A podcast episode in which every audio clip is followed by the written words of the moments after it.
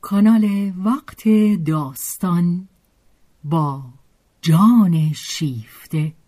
همراه ما باشید.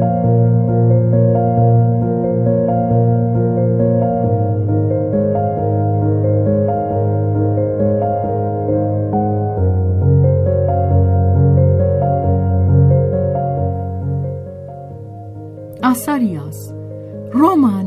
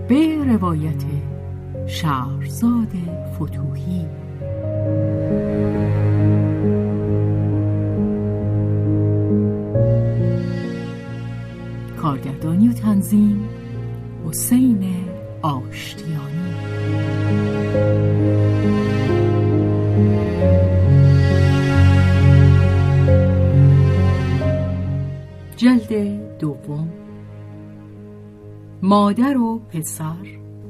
بخش چهارم.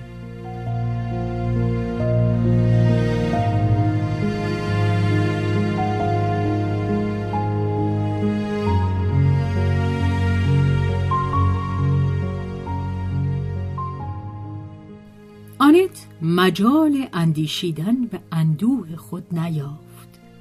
غم فرانس همه چیز را به چنگ گرفت. غمی بدلگام می بایست خود را بدان مشغول داشت یا از آن گریخت. آنت به تمامی در چنگ آن رفت. در ساعات نخستین تظاهرات این درد بیرون از اندازه حاضران را ناراحت کرد. فرانس آنچنان که مردم محذب می باید در سوگواری رفتار کنند مراقب بیان اندوه خود نبود. این نومیدی یک کودک یک عاشق بود. فرانس نمی‌خواست از نش دوست جدا شود و محبتش همچنان که درماندگیش به صدای بلند سخن می‌گفت. خانواده ژرمن از این تهاشی می کردند. برای پایان دادن به این گذافکاری ها و خاص برای پرهیز از بگومگوی مردم بر آن شدند که فرانس را از خانه دور کنند و در هنگامی که مراسم ترهیم در کلیسای کوچک محل برگزار می‌شد و پیش از آن که جسد را به واگن راه آهن برسانند که میبایست آن را به سرزمین زاد بومی ببرد فرانس را به دست آنت سپردند. خانواده شاوان آزم سفر شدند. زنده ها و آنکه مرده بود. آنکه بیش از همه زنده بود. آن روشنایی خاموش شده تبارشان. مانند آین تشییع در روزگار گذشته که در آن در پس عرابه حامل تابوت و نشانهای نجابت خانوادگی مشعلی وارونه می بردند. خداحافظی با آنت کوتاه و تکلف آمیز بود. خانم دوسژی شاوان خواهر ژرمن بر خود فشار آورد تا صمیمانه سپاس خانواده را برای پرستاری های فداکارانش بیان کند و با همه بیمهری نهفتش تلاش کرد و آنت را بوسید و با یک چنین تلاش وامشان به او گویی ادا شد. فقط خانم دوشاوان مادر ژرمن گونه های آنت را به اشک تر کرد و او را دخترم خطاب کرد. ولی این هم پنهانی صورت گرفت. او می توانست آنت را دوست داشته باشد. هر قدر هم که اندیشه های آنت با او بیگانه بود باز می توانست بر آن چشم بپوشد. جز در زمینه دین دیگران هر آنچه میاندیشیدند برایش یکسان بود ولی ناتوان بود. بیش از هر چیز پاس آسایش خود را داشت. نمی بایست کاری کرد که آرامش خانه را برهم زند. آنان به هم به امید دیدار گفتند و از هر دو سو خوب می‌دانستند که همدیگر را هرگز باز نخواهند دید. هنگامی که مراسم دوگانه کلیسا و عزیمت جریان داشت آنت و فرانس در اتاق بودند.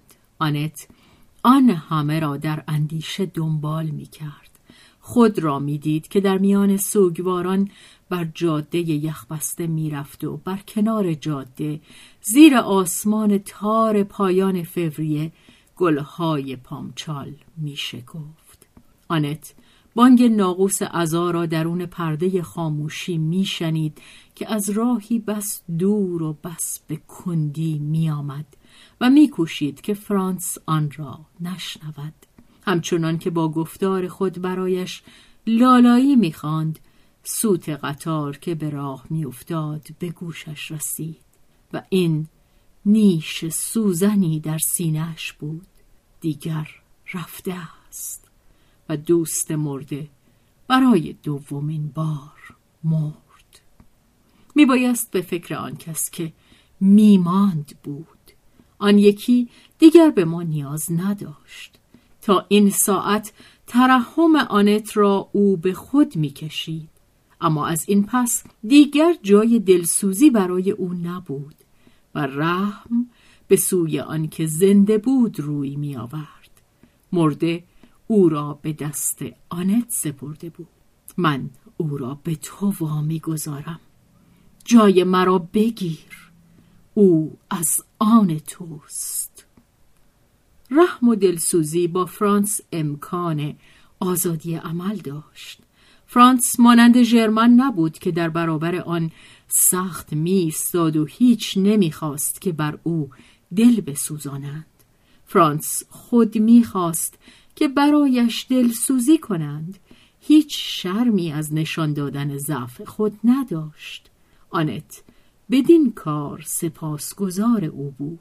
فرانس یاری خواستن از آنت را همانقدر ساده میافت که آنت یاری دادن را لذتی بود که آنت از آن محروم مانده بود.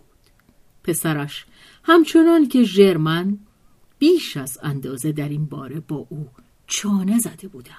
هر دو از آن نژاد مردان مغرور بودند که دندان بر هیجانات خود میافشارند.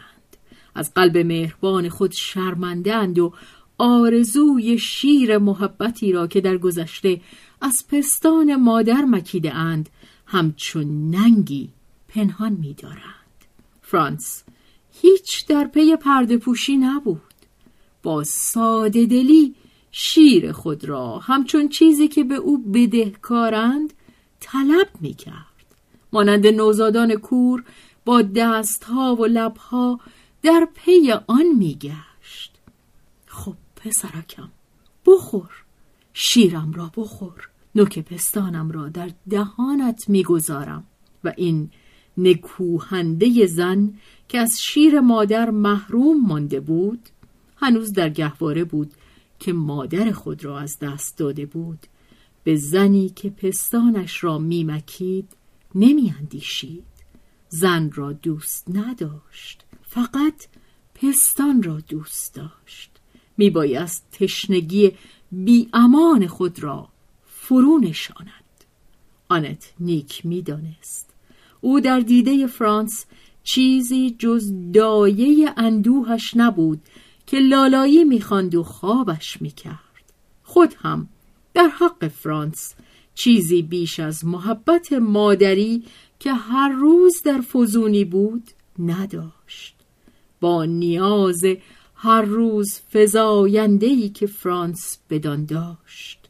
ولی محبت مادری همه محبت ها را در بر می‌گیرد و اگر همهشان را به نام نشناسد از آن میان یکی هم نیست که در نهان دست نوازش به سرش نکشد فرانس همه چیز را با آنت در میان می نهاد. خود را به تمامی به دست او می سپرد. با بی آزرمی شگرفی طبیعی می یافت که آنت خود را وقف همه چیز او کند. هم اندوه و سوگواری و سرگشتگیش و هم تنش و تندرستیش و خوراکش و مسکنش و پوشاکش آنت هم دایه و هم پرستار او هم رازدار و هم خدمتگار او بود فرانس هم بیش از این چیزی نمی‌خواست. آنت بیش از این چیزی برایش نبود و چنین مینمود که فرانس همان مواظبت ها و خدمت های این حرفه را از آنت توقع داشت. آنت هم این را مانند او طبیعی میافت فرانس بسیار کم و فقط به پاس ادب از او سپاسگزاری می‌کرد. و این آنت بود که ناگفته سپاسگزارش بود که نیاز به او دارد. خودخواهی فرانس شیفتهش می‌کرد. خودخواهی هایی هست که دلانگیزند و زنها تمایل بیشتری به آن دارند. مردی که زن را برای خود او دوست دارد زن ممنون اوست. اما مردی که زن را برای خود دوست می دارد زن چه نازش می کشد چون این مردی جز به خود نمی اندیشد خود را به زن نمی دهد زن را می گیرد زن را می خورد و لذیذش می آبد و زن ساده دل می گوید چقدر او خوب است. فرانس به دلنشین ترین وجهی آنت را می‌خورد. او مهربان بود و نوازشگر دلربا در کمال معصومیت و میگذاشت که دل بر او بسوزانند و از او پرستاری کنند لطفش در حق آنت آن بود که خواستهای خود را به او می‌گفت و او اگر خود به پیشواز آن نرفته بود با شتاب آن را برآورده می کرد. روزانه ده بار از پله های خانه پایین و بالا می رفت تا برایش پرتقال یا روزنامه یا چیز دیگری که بر زبان آورده بود بخرد و یا آنکه یک نامه فوری را به ایستگاه راه آهن ببرد. و همین برایش مزد خوبی بود که چون پس از یک غیبت کوتاه به خانه باز میگشت میدیدش که با ناشکیبایی او را سرزنش می کند که چرا این همه دیر کرده است و یا هنگام غروب روی بالکن که فرانس غمزده و گله گذار می آمد و کنار آنت پاک چسبیده به او می نشست چنان که گفتی نیاز به آن داشت که خود را به ساقهای او گرم کند و ناگهان به گریه می افتاد. آنت کاردستیش را وا میگذاشت و سر آن کودک بزرگسال را بر شانه خود تکیه می‌داد و فرانس پس از آن که خوب میگریست به سخن در میآمد چه سعادتی! این مرد از آن که میگذاشت شما اشکایش را پاک کنید سرخ نمی‌شد قلب خود را از رنجهای نهفتهش خالی می‌کرد از رنجهای واپس زده زمان کودکی که هرگز جرأت نکرده بود به تمامی حتی با ژرمن در میان نهد. تا ماتمی که روز و شب همچنان دلش از آن خون میری زیرا اکنون فرانس خود را سرزنش می‌کرد که در بیماری مرگ از دوست روی گردان بوده است و او را به اندازه کافی دوست نداشته این را هم به او نشان داده است. چه خوب آنت به او گوش می‌داد. فرانس فقط به تماس این گونه زن با سر خود به این صدای تسکین بخش که بی آنکه در سخنش بدود کلمات شیرین دلسوزیش را با گلهگذاری او به هم میآمیخت خود را سبکبار میافت و به چیزهایی اعتراف می‌کرد. که تا آن زمان هرگز بلند بر زبان نیاورده بود. آنت به تعجب نمیافتاد. بی تهاشی چنان که گویی آن همه را پیش از این خود آزموده است. داستان بی پرده این زندگی درونی را این اعترافات گاه زننده را این کجروی های اخلاقی را که خواندنش در یک کتاب شاید او را منزجر می کرد پذیره می شد. آنت براستی چنان گوش می‌داد که گفتی در اقرارگاه کلیساست جایی که رازها در آن محترم و مقدس است و آن کس که گوش می‌دهد از محبت و احسان خدایی تطهیر می شود شنیدن اعتراف نه آلودهش می کند نه براشفتهش می دارد بدینسان او در ناتوانی های سرشت آدمی شرکت می جوید سرشت آن دیگری سرشت خود اوست و دلش بر آن می سوزد گناه را به گردن خود می گیرد و اکنون که با انگشتان خود پاهای آن دیگری را شسته است بیشتر دوستش دارد.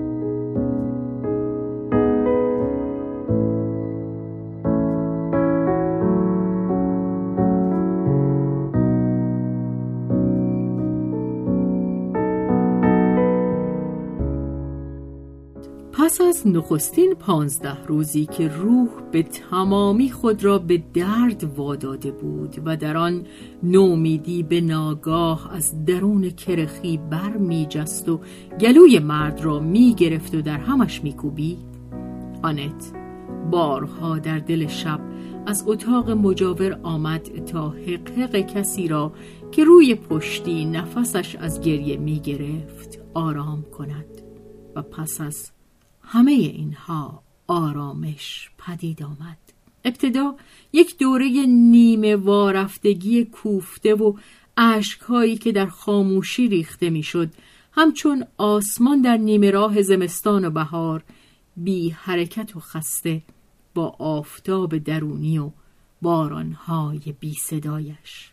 پس از آن بیداری آزرمگین نقاهت که از بهبود یافتن شرم دارد و می‌خواهد دلخوشی گستاخ بازگشت خود را به زندگی پنهان بدارد. زمان گفتگوهای دراز به صدای آهسته طی ساعتها و ساعتها که در آن قلب نیازمند آن است که موج تازه گشته عواطف خود را بیرون بریزد. اما بدان اعتراف نمی کند مگر آهسته در صورتی که به گوشی همداستان اعتماد کند. پس از آن با هم بیرون رفتند. فرانس به بازوی آن تکیه داده با قدم های آهسته در آن بعد از ظهرهای ولرم و مه گرفته که در آن از میان برگ های پژمرده پای بوته های سوخته نخستین بنفشه ها سر برمی آورند و همینک طلایه بهار آزرمگین بر کوه ها پدید می آید اما دره سرمازده همچنان در آبی تیره مه و سایه خفته است. آنان به دوست میاندیشیدند. او با آنها بود و گویی منتظر میماند که آن دو با هم باشند تا با هر یک از ایشان باشد. در حضور آن دیگری هر یک از ایشان حس می کرد که او حاضر است. ولی هنگامی که هر یک تنها بودند دیگر دورش میافتند حضور نادیدنی او سایه دوردست می‌شد فرانس به هنگام راه رفتن خود را به آنت می چسباند تا ژرمن را باز یابد. از ترس گم کردن دست دوست درگذشته بازوی آن را که زنده بود می گرفت. اکنون فرانس در مراقبت های محبت آمیز خود که مهربانی ذاتی سرشت اشرافیش آن را به جلوه می آورد گشاده دستی نشان می‌داد. آنت را عزیز می داشت و به هر بهانه می کوشید تا این را به او ثابت کند دیگر نمی توانست از آنت چشم بپوشد و این به دل آنت می نشست اما پندار خام به خود راه نمی‌داد. او زنی فرانسوی بود که دیگران را خوب می‌داند به درستی ببیند حتی اگر دلش به جانبشان میل کند. ولی زن فرانسوی باز زن است و آنچه یک زن کمتر از همه درست می‌بیند خود اوست. زیرا اصراری به دیدن آن ندارد. آنت را وظیفهش به پاریس نزد پسر خود فرا می‌خواند. پر به او بی مانده بود. دوران طولانی احتضار ژرمن اندوه پرتوقع فرانس او را یک سر به خود مشغول کرده بود. سه ماه تمام آنت خود را با همگی هستی خیش بدان سپرده بود و بی سخت دلی نمی توانست خود را از آن آزاد کند. دست کم این بهانه ای بود که وجدانش در دسترس خود میگذاشت. ولی اکنون وظیفهش دیگر ماندن نبود. وظیفه به طرف دیگر روی آورده بود. پسرش با سرزنشی در چشمان نگاهش می‌کرد. مارک هرگز از اندیشش بیرون نرفته بود. بگذریم از پاره روزهای پرکار یک شب بر آنت نگذشته که او را با پشیمانی به یاد نیاورده باشد. آنت دلواپس خطرهای او بود. فردای حمله هوایی سیوم ژانویه چیزی نمانده بود که آنت برود و خود را به او برساند. آنان چندان به هم نامه نمی نوشتند و همان نامه های دورا دورشان در نشان دادن محبت امساک میورزید. آنت از کمی وقت و تندخویی ناشی از ناراحتی نهفته خود چه با دور ماندن از پسر می‌دانست که با او بد می کند و ترجیح می‌داد که بدین نکته نزد خود اعتراف نکند. آنگاه رفتار تکلف آمیز خود را به تقصیرهایی که مارک درباره اش داشت نسبت می‌داد مارک هم آخرین ملاقاتشان را آن بیاعتمادی اهانتبار مادر را که در حکم سیلی بود بر او نمیبخشید شبهای پس از آن هرگاه که مارک آن صحنه را به یاد میآورد از خشم پشتی خود را گاز می گرفت. ولی طبعا مارک مردن را بر آن ترجیح می‌داد که بگذارد مادرش از آن بویی ببرد نامه هایش سرد و دور و برترمنش بود و سعی داشت نشان دهد که هیچ دلبستگی به مادر ندارد و بدتر آنکه آنت که نگرانی های دلخراشتری او را به خود مشغول می داشت گویی که متوجه آن نمی‌شد. جوابش را با نامه های کوتاه و شتابامیز و سرسری می‌داد. پست هم در این میانه وارد کار شد. نامه اول ژانویهاش بیش از پانزده روز در راه ماند و یک بحران سهمناک بیماری ژرمن که 24 ساعتی همه نیروی عاطفی آنت را به خود گرفت موجب شد که زاد روز مارک را یک سره از یاد ببرد. مارک با همه آنکه وانمود می کرد که احساساتیگری را خار می شمارد نزدیک بود که از آن به گریه درآید. اشکهایی که زود پاک می کرد ولی چشمهایش هنوز از آن می سوخت و مارک نمی توانست بگوید که این آیا از سرخوردگی اهانت دیدن است؟ یا احساس دیگری که درد اهانت نمیگذاشت بدان اعتراف کند. آنت چیزی از آن ندانست. چندی بعد که متوجه فراموشی خود شد بر آن اندوه خورد ولی اعتراف بدان را نزد مارک بیفایده شمرد. آخر به نظر می رسید که مارک پروای آن نداشته است و این دلیل تازه‌ای بر بیهستیش بود.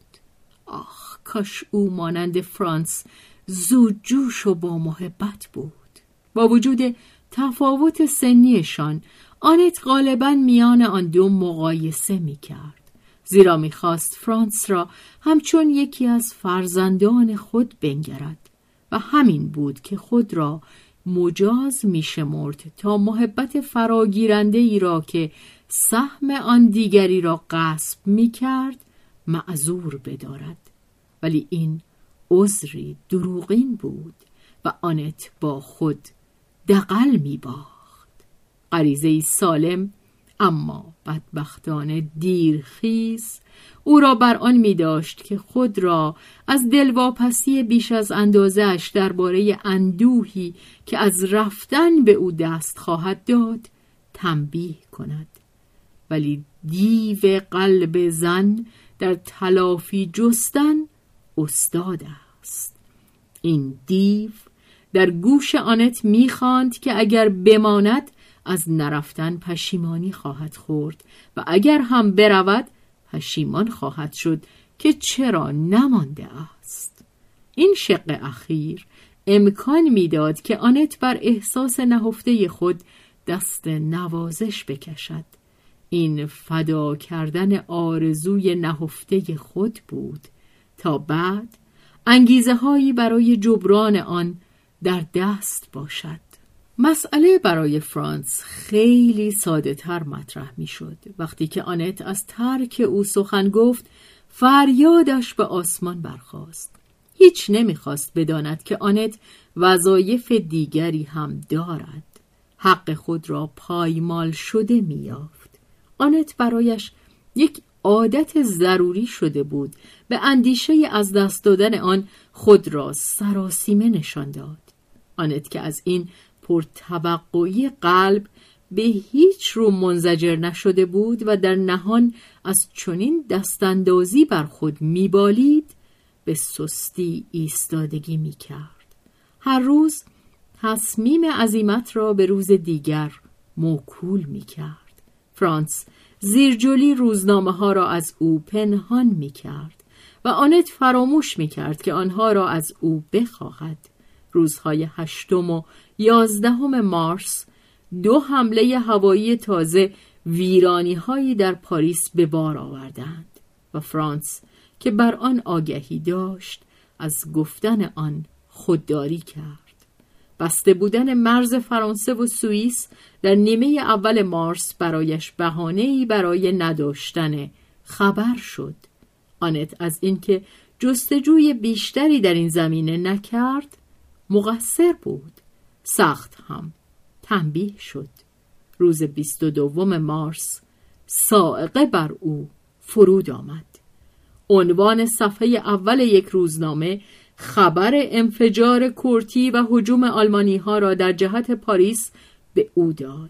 نامه ای هم از سیلوی که تاریخ ده روز پیش داشت به اطلاعش رساند که پیتان بازداشت شده است. آنت پاک منقلب شد. یک لحظه تردید نکرد که در کار فرار فرانس پیتان به جای او کیفر خواهد دید. در آن زمان این گونه کارها خیانت بزرگ به شمار می آمد. آیا در آن ده روز پس از فرستاده شدن نامه چه چیزها روی داده بود؟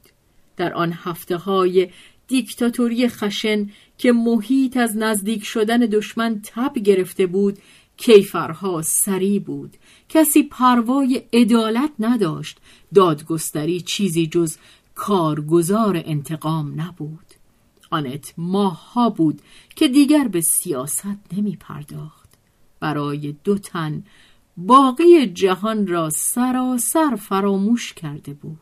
خود را محکوم دانست. با شتاب مقدمات عظیمت خود را فراهم کرد.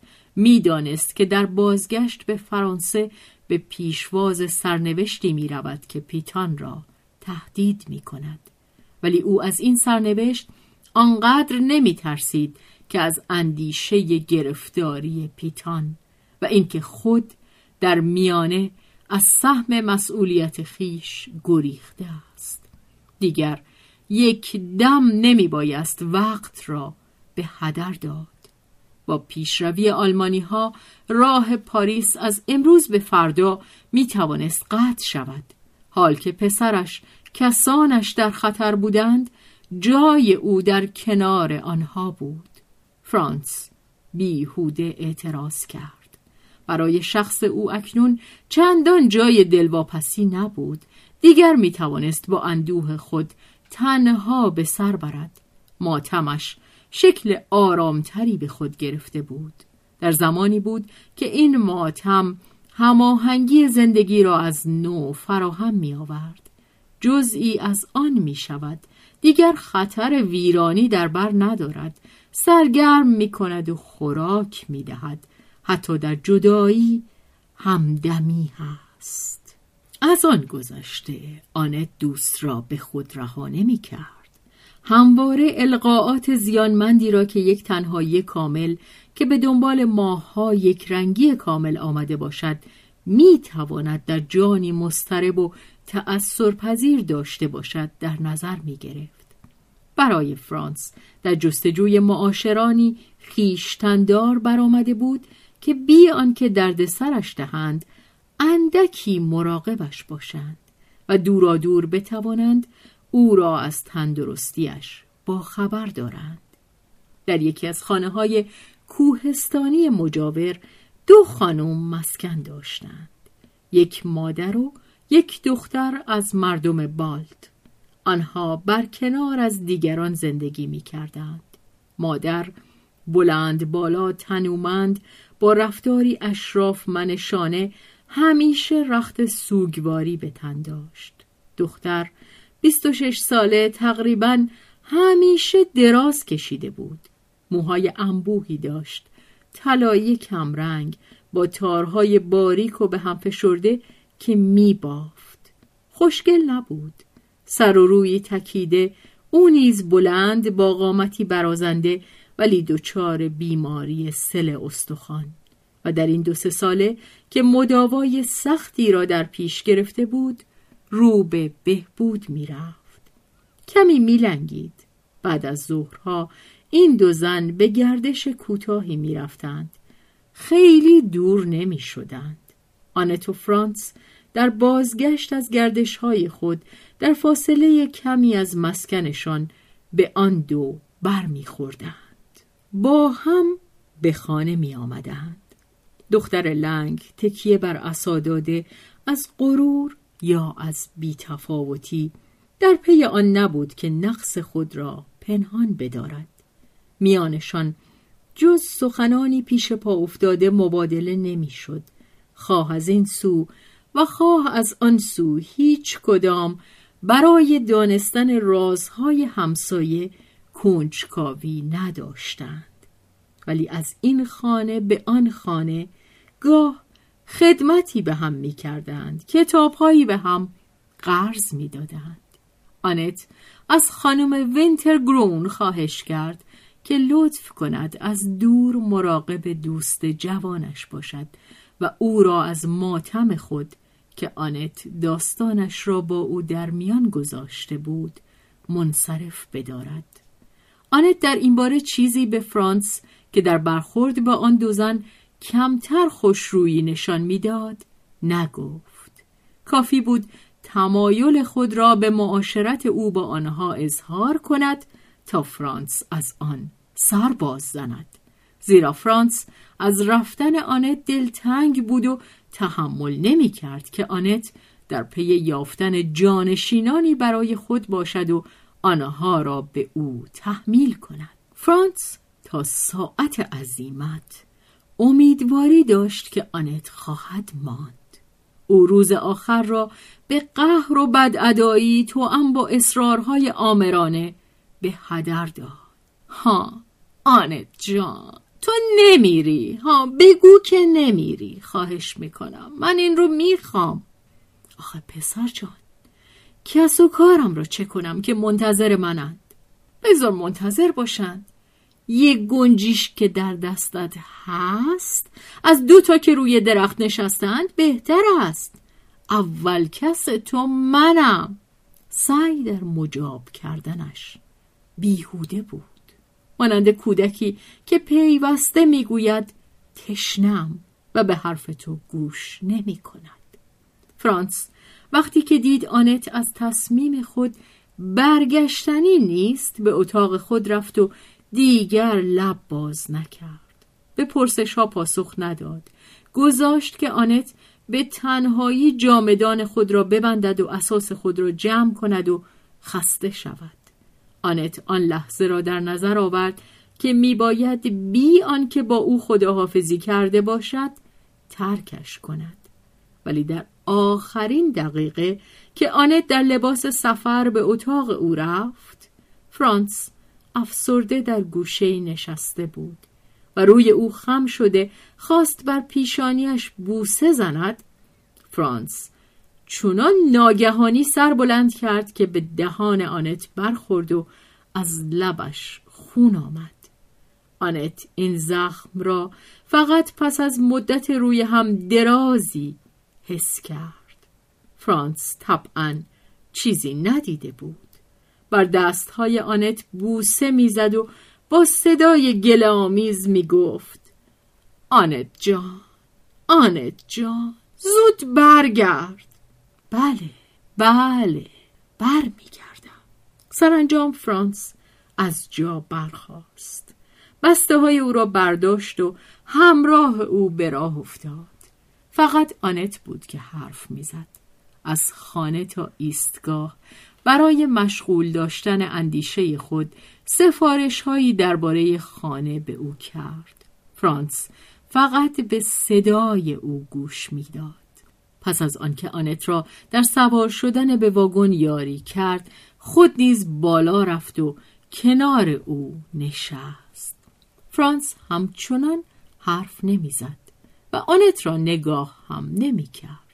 آنت می ترسید که او آنقدر بماند که قطار به راه بیفتد و او با آنت بیاید ولی پنج دقیقه پیش از حرکت قطار فرانس ناگهان برخاست و از ترس آنکه نتواند بر هیجان خود چیره شود بی یک کلمه خداحافظی رفت. آنت از شیشه پنجره به بیرون خم شده نگاهش می‌کرد که با قدمهای بلند دور می‌شد. چشمهای او را میجست ولی فرانس رو بر نگرداند. ناپدید شد. آنت در قطار نیمه خالی بی حرکت خاموش خود را تنها یافت و لبش می سوخت و او خون را می لیسید.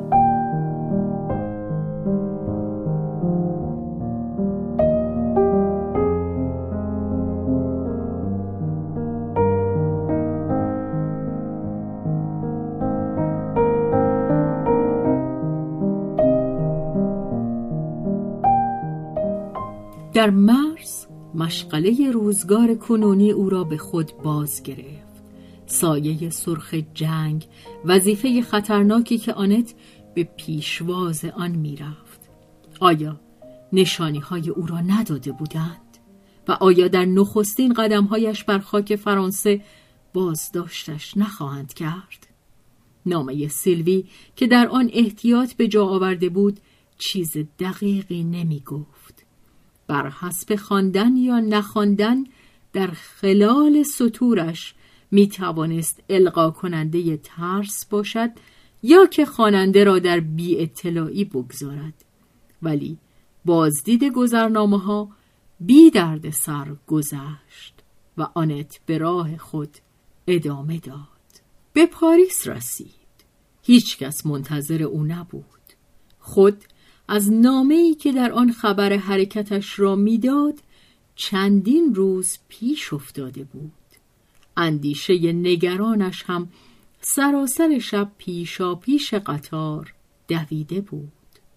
روز یک شنبه پیش از عید فسح بود و خبری که درباره بمباران پاریس با توپ اسرارآمیزی که گویی از مخیله ژول ورن سر برآورده بود در راه شنیده بود او را برای پسرش مسترب می کرد. محله ای که مارک در آن سکونت داشت در مسیر خمپاره ها بود. همین که آنت زیر شلی که توپ دشمن به پاریس بازگشته بود برایش تسکینی بود. ولی آنت هنگامی اندک اندک آرام گرفت که خانه را صحیح و سالم دید و پس از آنکه شتابان از پله ها بالا رفت و در کوفت صدای قدم های پسرش را شنید که می آمد تا در باز کند. چه سعادتی! مارک حیرت زده ماند. برای یک لحظه که هر گونه خیشتنداری کنار رفت از آن دیوار ساختگی که میان خود کشیده بودند چیزی به جا نماند. یکدیگر را در آغوش گرفتند و هر کدامشان از شوری که آن دیگری در این بوس و کنار نشان می‌داد به تعجب افتاد. ولی این فقط یک لحظه بود. آنان چندان کم به این گونه نمایش های عاطفی عادت داشتند که از آن ناراحت شدند. یکدیگر را رها کرده بار دیگر رفتار قراردادی خود را پیش گرفتند. میانشان رازی بود. آنت که به اتاق در آمده بود بازگشت خود را به دلخواه خود توضیح می‌داد مارک گوش می‌کرد چیزی نمی گفت و هیچ یک از حرکات مادر را از نظر دور نمی داشت. این بار او بود که بازرسی می کرد. آنت به تکلف خود را مجبور می کرد که حرف بزند. ناراحتی مبهمی در او این ترس را پدید می آورد که مورد قضاوت پسرش قرار گیرد. رفتارش با مارک چنان نبوده بود که بر کنار از سرزنش باشد. آن هم از چندین جهت از این رو خود را کمتر مهربان و بیشتر از آنچه در حقیقت بود مطمئن نشان داد و چون توجهش همه به خود بود نتوانست در پسر دقیق شود هیچ متوجه نشد که او دیگر آن نیست که سه ماه پیش به جا گذاشته بود. بس که همیشه آن که می‌شناسیم با آن که می‌شناسیم متفاوت است. ما هرگز جز تصویر گذشته را نمی‌شناسیم و تصویر تازه تازه از راه رسیده است که کلید رازش را نداریم. روز پیش از بازداشت پیتان که می‌دانست در تعقیب او هستند توانسته بود نامه ای به دست سیلوی برساند. در آن نامه از او خواهش می‌کرد به آنت بگوید که نگران هیچ چیز نباشد چه پیتان همه چیز را خود به گردن می‌گیرد. همینو بس. و همین کافی بود. سلوی بی آنکه چیز مشخصی دانسته باشد از تابستان بویی از ماجرا برده بود و مسترب شد. ببین خواهر دیوانش چه دستگلی به آب داده است. نمی توانست از آن سر در بیاورد. پیتان در زندان مجرد بود. از غیبت آنت هم سیلوی بیش از آنچه خود او نوشته بود چیزی نمی‌دانست. آنت گویا مأموریت یافته بود که مجروحی را به سوئیس ببرد. سیلوی نگرانی خود را سربسته با مارک در میان گذاشت و باقی را مارک خود حد زد. خاطره برخورد اسرارآمیزش در نزدیکی ایستگاه لیون در دسامبر گذشته دیگر باره در او سر برآورد. مارک در آن باره کلمه ای با کس نگفته بود. او بر همین پایه داستانی بنا کرده بود بی آنکه آن را با خالهاش در میان گذارد کوشید تا ماجرا را با او بازسازی کند. سیلوی برای نخستین بار با او از انگیزه هایی که می‌دانست موجب اخراج آنت از کار شده است از صحنه ای که در گورستان روی داده بود و از علاقه ای که آنت به یک اسیر جنگی نشان می‌داد سخن گفت. مارک روی این دانسته ها تا چندی کار کرد و چهره مادرش در روشنایی تازه‌ای در برابرش ظاهر شد. در اندیشه های خود تجدید نظر کرد. هواخواهی از صلح که او آن را چیز بیمزهی میشمرد که به کار زنها و یک مش سوسنسور دیگر میآید حال که شکل سودا به خود می‌گرفت و خطرناک می‌شد. برایش. مزهی پیدا کرد. مارک یک ماجرای عشق و قهرمانی یک داستان در تصور آورد و از آن غیرتی سوزان و جاذبه نگران به او دست داد. اکنون بدگمانی مادرش را که آن همه بر او گران آمده بود می‌فهمید و بدتر از همه آن که پس از رنجیدن تا سرحد خشم اینک ناچار بود اعتراف کند که خود با رفتاری که آن روز داشته بود این بدگمانی را ممکن ساخته بود و این تحمل ناپذیر بود. ولی دیگر حرف بر سر خود او نبود. مادرش در خطر بود. وقتی که او را دید یک دم تردید نکرد که دانسته به پیشواز خطر آمده است. این اندیشه در او بر همه اندیشه های دیگر تقدم یافت. چشم به مادر خود میخواباند. در ذهن خود از او التماس می‌کرد که خطرهای خود را با او در میان نهد. ولی مارک خوب می‌دانست که مادرش چون این کاری نخواهد کرد.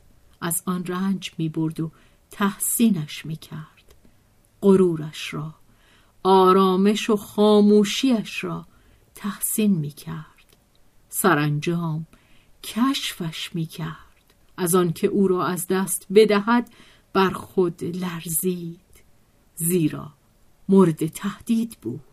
آنت متوجه چیزی نشد.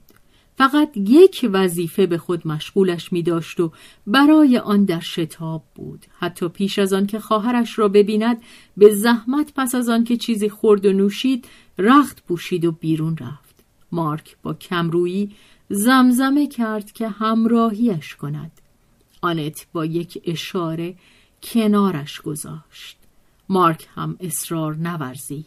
سرفکنده می ترسید که آزردگی تازه‌ای برای خود بخرد. آنت نزد مارسل فرانک رفت. اینک او از چرخودنده های مهم ماشین سرکوبی مردم شده بود. به دفتر مخصوص نخست وزیر راه یافته بود. آنت بی آنکه به خود زحمت مقدم چینی های بیهوده بدهد داستان را برایش حکایت کرد. مارسل سخت متعجب شد. نخستین احساسش چیزی از نیک خواهی نداشت. آنت برای نخستین بار فرانک را بی لبخند می‌دید. بی آن بزک تنز که برای چهرهش طبیعت ثانوی شده بود و حتی برای چند ثانیه چیزی نمانده بود که از ادب ساده چشم بپوشد. او در این ماجرا یک چیز بیش نمی‌دید. و آن اینکه این زن دیوانه دستش را خوب در حنا گذاشته است. اینکه دستش را او در حنا گذاشته باشد برایش مایه دلخوشی نمی‌شد. فرانک دیگر حاضر نبود که خود را با کلمات بازی دهد. از آن دلتنگ بود که او را در مزن تهمت نهاده است. ولی نگاه تنظامیز آنت که اندیشه های او را در چهرهش دنبال می کرد او را به نقش مرد برازنده و اعیان منش باز آورد. رفتار مطمئن خود را باز یافت. دلاوری این زن که آمده بود تا با خطرها روبرو شود او را بر آن می داشت که از ترسوی خود شرم کند.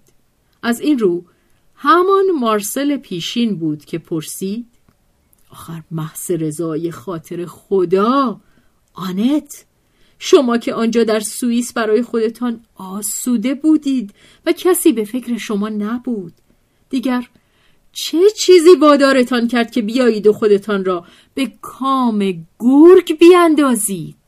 آنت با لحنی شمرده برایش روشن کرد که آمده است جای پیتان را بگیرد یا آنکه سهم خود را از اتهامی که بر او وارد شده بخواهد. مارسل دستها را به آسمان بلند کرد. مبادا همچو کاری بکنید. من آمدم. نام بازپرسی را که این قضیه به او رجوع شده است از شما بپرسم. تا اطلاعاتم را در اختیارش بگذارم. همچو چیزی را من اجازه نمی دهم خیال می کنید که من می‌گذارم که یک بیگناه را به جای من محکوم کند؟ به هیچ وجه بیگناه نیست. حرفش همینه. در قاچاق پستی و در فرار دادن اشخاص دست داره. از اون کهنه کارهاست شما با تسلیم خودتون نجاتش نمی‌دید. از اون گذشته اون اسمی از شما به میون نیاورده. این از جوانمردی اونه. برای همین علتی نمی‌بینم که من در این زمینه کمتر از او باشم. شما بچهتون رو دارید. درست برای همین. نمی‌خوام بزدل بار بیاد. پاک دیوونه اید پاک. حالا دوست عزیز شما فقط اون اسمی رو که من برای دونستنش آمدم بگید و خاطرتون آسوده باشه. شما اسمتون به میان نخواهد اومد. مارسل میاندیشید. خوب سرم و شیره میمالید. دادگاه همین که سر نخ رو به دست آورد ناچار قدم به قدم پیش میاد تا به نام من برسه. ولی به خود پسندیش برخورد. ایستادگی کرد. حرف بر سر من نیست. برای شماست که من نگرانم.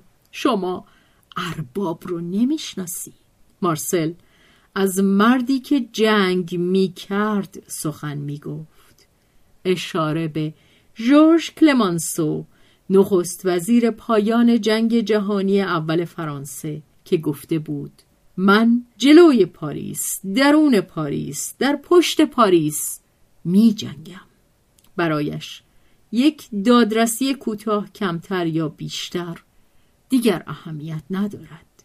این هم که طرف زن باشد مانعش نمی شود برای عبرت دیگران دوست دارد به همه قراردادهای کهن به همه ملاحظه کاری های خوشایند همه سنت های مقدس ادب و زندوستی سیلی بزند.